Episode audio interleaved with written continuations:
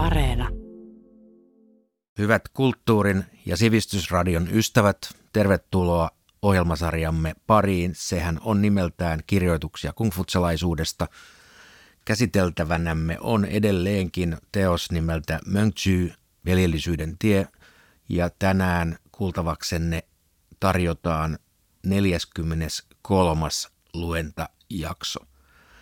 Mutta luentaa tuetaan niin kuin ennenkin asiantuntijoiden keskusteluilla sekä etukäteen että varsinkin jälkikäteen. Paikallahan ovat asiantuntijamme Riika-Leena Juntunen, Jyrki Kallio ja Eero Suoranta. Tervetuloa. Kiitos. Kiitos. Kiitos. Miten nyt haluaisitte potkaista kuuntelijamme matkaan?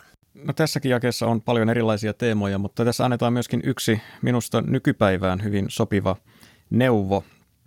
Eli Mönkse sanoo, että ei pidä mennä ääripäiden mukana, mutta ei myöskään pidä olla siellä keskellä, ei pidä olla tolkun mies, koska tolkun mies antaa näillä ääripäillä hyväksyntänsä. No mutta missä silloin voi olla, jos ei voi olla keskellä eikä ääripäissä? Pitää puntaroida ääripäiden etuja ja haittoja ja sillä tavalla sitten olla siinä keskellä ikään kuin kriittisesti. Haastavaa. Mutta mitä muuta? Mä jäin miettimään tota kirjan merkitystä ja sitä, että nämä ajatukset on saatu ylös. Myös mestari Kong niin kuin valitteli sitä, että ei ole saatavilla tietoa. Kirjat tai kirjoitukset, mitä oli liikenteessä, niin ne ei ollut kaikkien saatavilla. Eli se oli hirveän paljon sitä suullista tiedon välittämistä.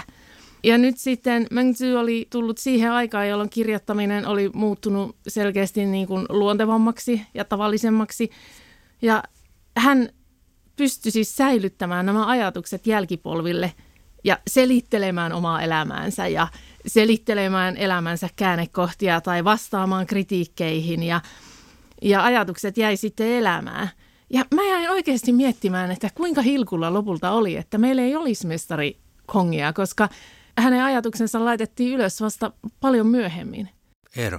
Näissä jakeissa on parikin kohtaa, jossa Mönksy taas pelaa itseään kilpaileviin koulukuntiin, asettaa itsensä sinne keskitielle Yangtsun ja Motsun ääripäiden väliin, ja sitten myös selventää tavallaan tällaisia tiettyjä kungfutsalaisuuden keskeisiä probleemia, esimerkiksi mitä pitäisi tehdä, kun vanhempien kunnioittaminen ja lain noudattaminen asettuvat keskenään ristiriitaan, ja tässä keksii kyllä aika mielenkiintoisen ja tietyllä tavalla ehkä huvittavankin ratkaisun yhteen tällaiseen tilanteeseen. Ja tämä jae, johon Eero viittaa, niin se on sellainen jae, jonka perusteella kummutsalaisuutta on varsin oikeutetusti kyllä syytetty nepotismista. Nyt syvennymme kuuntelemaan tätä kirjallisuutta. Seitsemännen kirjan edellinen osa. 24. Möntsy sanoi. Mestari Kung kiipesi Itävuorelle ja näki luuvaltion pienuuden. Hän kiipesi Taivuorelle ja näki taivaan piirin pienuuden. Samoin sen, joka on nähnyt meren, on vaikea pitää mitään muuta vesistönä, ja sen, joka on matkustanut pyhän miehen portille, on vaikea pitää kenenkään muun sanoja neuvoina. Vesistön katselu on oma taitonsa. Pitää tarkastella sen syvyyttä. Auringon ja kuun kirkkailta säteiltä syvyydetkään eivät pysy piilossa. Virtaava vesi ei päädy mereksi ilman syvännettä, eikä herrasmiehen tahto pitäytyä tosi tiellä toteudu ilman ajatusten syvällistä muotoa ja järjestystä. 25. Möntsy sanoi. Ne, jotka nousevat kukon kiekuessa sekä hyörivät ja hääräävät hyvyyden vuoksi, ovat Shunin seuraajia. Ne, jotka nousevat kukon kiekuessa sekä hyörivät ja häärivät hyödyn vuoksi, ovat ryöväri Jean seuraajia.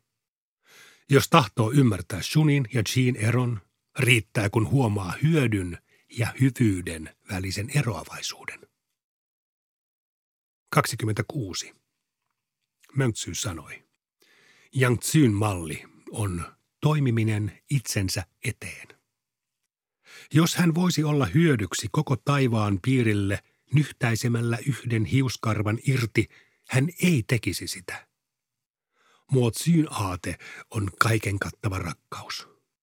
jos hän voisi olla hyödyksi koko taivaan piirille, ajelemalla kaikki karvansa kiireestä kantapäähän, hän tekisi sen. Tsimuo edustaa keskitietä. Se, joka edustaa keskitietä, on lähellä oikeaa tietä. Mutta se, että edustaa keskitietä puntaroivatta ääripäiden etuja ja haittoja, on sama kuin edustaisi jompaa kumpaa ääripäätä. Vastenmielistä yhden ääripään edustajissa on se, että he ovat tien tuholaisia, poimivat yhden ajatuksen ja heittävät pois sata. 27. Mönk Tsy sanoi, kun on nälkäinen, kaikki ruoka on makoisaa. Kun on janoinen, kaikki juoma on makeaa. Silloin ei maista juoman ja ruoan todellista makua, vaan nälkä ja jano tärvelevät makuaistin. Tuskinpa nälkä ja jano tärvelevät vain suun ja vatsan. Ihmisen sydän kärsii myös samanlaisesta tärvelyksestä. Jos kykenee estämään nälän ja janon tärvelevää vaikutusta tärvelemästä sydäntään, ei tarvitse pelätä olevansa muita huonompi. 28. Mönksy sanoi, Liussia hui ei olisi vaihtanut periaatteitaan edes kolmeen korkeimpaan ministerin virkaan. 29. Mönksy sanoi, jos jollakulla on tarkoituksenaan vaikkapa kaivaa kaivo, ja hän kaivaa yhdeksän sylen syvyyteen osumatta lähteeseen ja jättää työn sikseen, niin tuloksena on hylätty kaivo. 30. Mönksy sanoi, Jao ja Shun kulkivat tietä luonnostaan. Tang ja Wu panivat itsensä paneutumaan tiehen, ja viisi ylivaltiasta lainasivat tien heiltä. Kun jollakulla on jotakin pitkään lainassa ja palauttamatta, niin kukapa tietäisi, ettei se ole hänen omansa. 31. Kung Sun Chou sanoi. Shangin pääministeri Ji Jin sanoi. Minä en tahdo olla läheisissä tekemisissä niiden kanssa, jotka eivät noudata hallitsijani tahtoa. Siksi hän pani kuninkaan pojan Tai Jian arestiin Tongiin, mistä rahvas ilahtui kovin. Kun Tai Jiasta oli tullut jalo, Ji Jin lähetti hänet takaisin, mistä rahvas ilahtui kovin. Jos jalomies on sellaisen ruhtinaan alaisuudessa, joka ei ole jalo, voiko hän noin vain panna ruhtinaan arestiin? Mönksy sanoi. Se käy päinsä, jos tuolla jalolla miehellä on Ji Jinin pyrkimys. Ilman Ji Jinin pyrkimystä se olisi vallankaappaus. 32. Kung Sun Chou sanoi. Lauluissa sanotaan, että herrasmiehet eivät nauti ilmaisia aterioita. Miksi sitten herrasmiehet eivät kynnä peltoja, mutta silti syövät viljaa? Mönksy sanoi. Kun tässä valtakunnassa asuvat herrasmiehet ovat ruhtinaan palveluksessa, he tuovat hänelle rauhaa, vaurautta, arvostusta ja kunniaa. Kun he ottavat seuraajikseen nuoria miehiä, he tekevät heistä kuuliaisia, nöyriä, uskollisia ja luotettavia. Ketkä olisivat vielä selvemmin niitä, jotka eivät nauti ilmaisia aterioita? 33. Chin kuninkaan poika Tien kysyi, mikä on ritarin tehtävä? Mönksy sanoi, pitää pyrkimyksensä korkeina. Tien sanoi, mitä tarkoittavat korkeat pyrkimykset? Mönksy sanoi, yksinkertaisesti veljellisyyttä ja oikeamielisyyttä. Se, että tappaa yhdenkin syyttömän miehen, on epäveljellistä. Ja se, että ottaa itselleen jonkun muun omaa on väärämielistä. Missä ritari asustaa? Veljellisyydessä. Mitä polkua hän seuraa? Oikeamielisyyttä. Asua veljellisyydessä ja seurata oikeamielisyyttä. Siinä on mahtimiehen koko tehtävä. 35. Tao Jing kysyi. Kun Shun oli taivaan poika ja Kaoja oli rangaistuksista vastaava hovimies, miten olisi käynyt, jos Shunin isä, Sokea, olisi murhannut jonkun?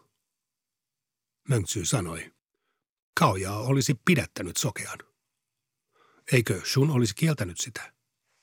Mönksy sanoi. Miksi Shun olisi kieltänyt sen? Kaojaalla oli tehtävänsä, johon hänet oli nimitetty. Mitä Shun sitten olisi tehnyt? Mönksy sanoi.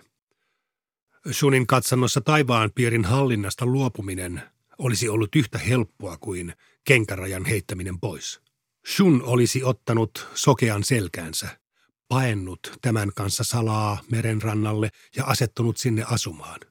Siellä hän olisi mielihyvin viipynyt elämänsä loppuun saakka ja surutta unohtanut taivaan piirin asiat. 37. Möntsy sanoi, se, että elättää jotakuta välittämättä hänestä, on kuin kohtelisi häntä niin kuin kohdellaan sikaa. Se, että välittää jostakusta ilman kunnioitusta, on sama kuin pitäisi elättinä villipetoa. Arvostuksen ja kunnioituksen aika on ensin, ja silkkikankaan pestilahjana vasta myöhemmin.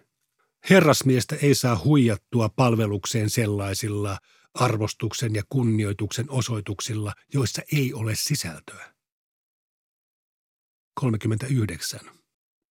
Chin kuningas Syan tahtoi lyhentää suruaikaa.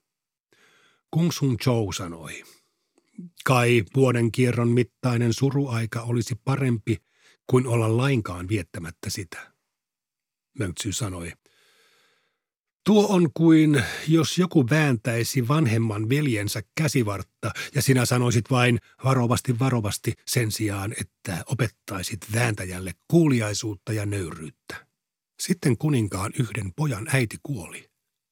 Ja pojan kotiopettaja esitti hänen puolestaan pyynnön saada viettää muutaman kuukauden suruajan. Kung Sun Zhou sanoi, miten tällaiseen tilanteeseen pitäisi suhtautua. Mönksy sanoi, tässä tapauksessa poika haluaisi viettää täyden suruajan, mutta ei voi saada tahtoaan läpi. Tällaisessa tilanteessa suruajan pidentäminen yhdelläkin päivällä on parempi kuin olla lainkaan viettämättä sitä. Aiemmin puhuin ihmisistä, joita mikään ei estä, mutta jotka silti jättävät toimimatta oikein. 40. Mönksy sanoi. Herrasmies voi opettaa viidellä tavalla. Hän saa oppilaidensa kyvyt itämään kuin oikea-aikainen sade.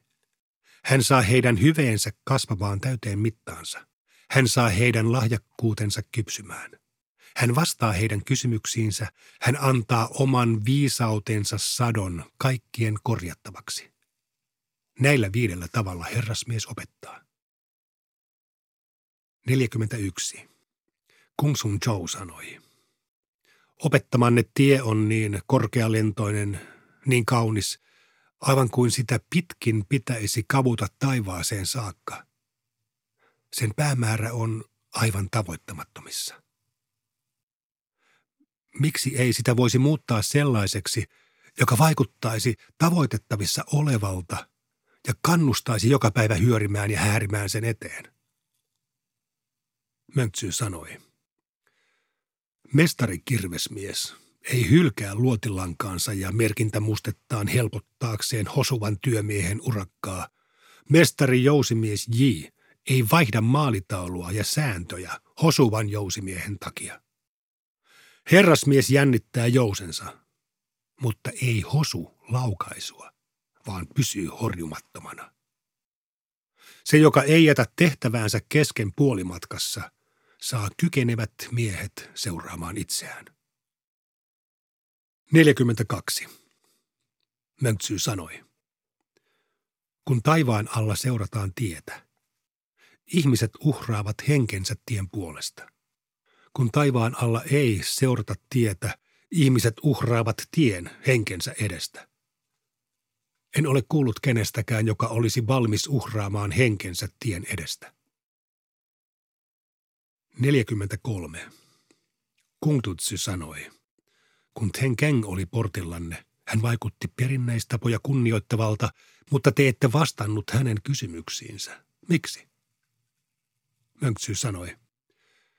En vastaa niille, jotka korostavat kysyessään omaa tärkeyttään joko korkea-arvoisuudellaan, jaloudellaan, varttuneisuudellaan, saavutuksellaan tai tuttavuudellaan. Chen Keng oli syypää kahteen edellä mainituista vioista. 44. Mönksy sanoi. Se, joka lopettaa silloin, kun ei sopisi lopettaa, voi lopettaa milloin tahansa. Se, joka suhtautuu tärkeään kevytmielisesti, voi suhtautua mihin tahansa kevytmielisesti. Sellainen ihminen etenee suin päin, mutta perääntyy yhtä nopeasti. 45. Mönksy sanoi. Herrasmies suhtautuu olioihin siten, että välittää niistä, mutta ei suhtaudu niihin veljellisesti. Rahvaaseen herrasmies suhtautuu veljellisesti, mutta ei tunne sitä kohtaan sukulaisuuden kaltaista kiintymystä. Herrasmies tuntee kiintymystä vanhempiaan ja muita sukulaisiaan kohtaan ja vasta sitten harjoittaa veljellisyyttä rahvasta kohtaan.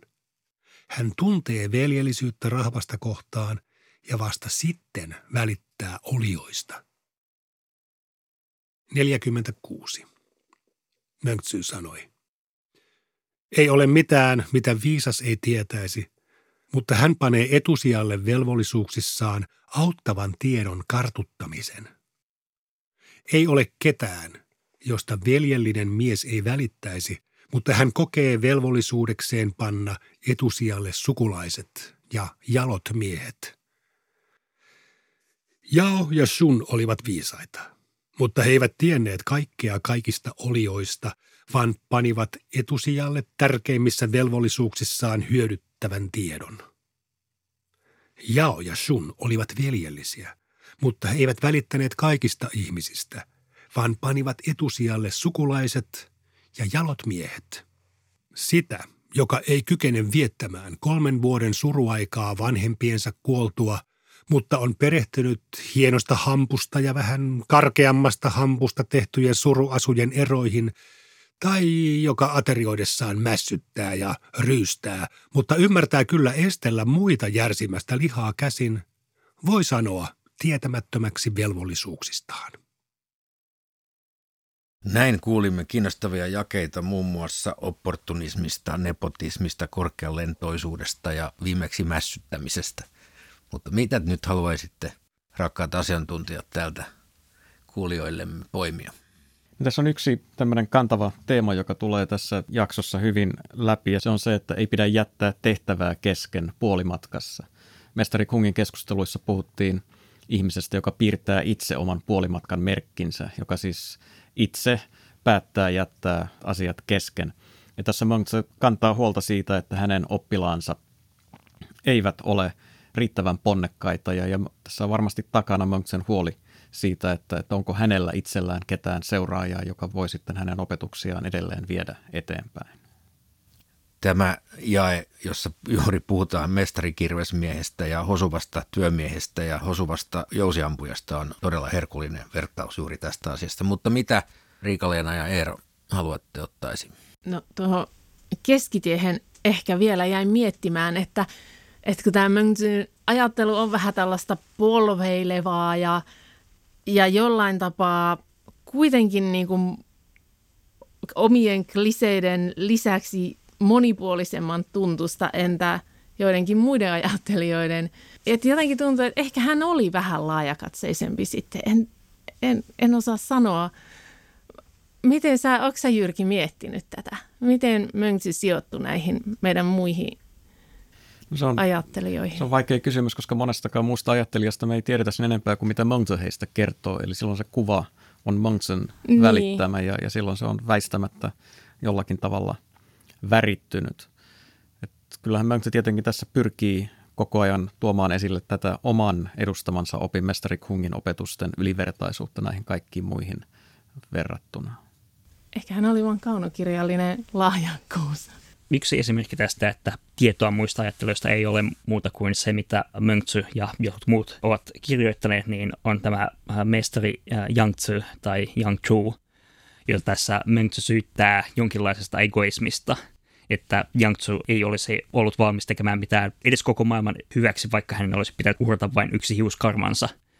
Saattaa olla, että äh, Mönksy tässä kyllä vääristelee Yang ajattelua, sillä muissa sitten säilyneissä lähteissä ää, puhutaan ilmeisesti Yang viitaten sellaisesta ajatuksesta, että ei pitäisi uhrata keosta omaa karvaa edes sen takia, että saisi koko maailman itselleen. Eli on esitetty sellainen ajatus, että Yang oppi olisi oikeasti ollut eräänlaista tietynlaista itsevarjelua. Ei pidä tavoitella liian suuria ja pitää ensisijaisesti pitää huolta omasta itsestään ja omasta terveydestään sen sijaan, että yrittäisi vaikkapa nousta muiden ylivaltiaksi. Täällä on muoni jae, joka ehkä ansaitsee hieman selvittelyä, koska se on hyvin mielenkiintoinen, mutta samalla hiukan kryptinen tai monimutkainen. Nimittäin tämä jae numero 31, siis kysymys siitä, että milloin Jalon miehen toimi laittaa ruhtinas arestiin on oikeutettu ja milloin se tulkitaan vallankaappaukseksi? Niin tässähän Monksi joutuu vastaamaan hyvin vaikeaan kysymykseen – koska hän ei tietenkään periaatteessa voinut hyväksyä sitä, että joku alamainen laittaa ruhtinaan arestiin. Mutta tässä tämän arestiin laittaja oli yksi muinaisista esikuvallisista miehistä Yi Yin, jota Mönse taas puolestaan ei voinut kritisoida. Ja niinpä hänen piti sitten selittää tämä asia parhain päin.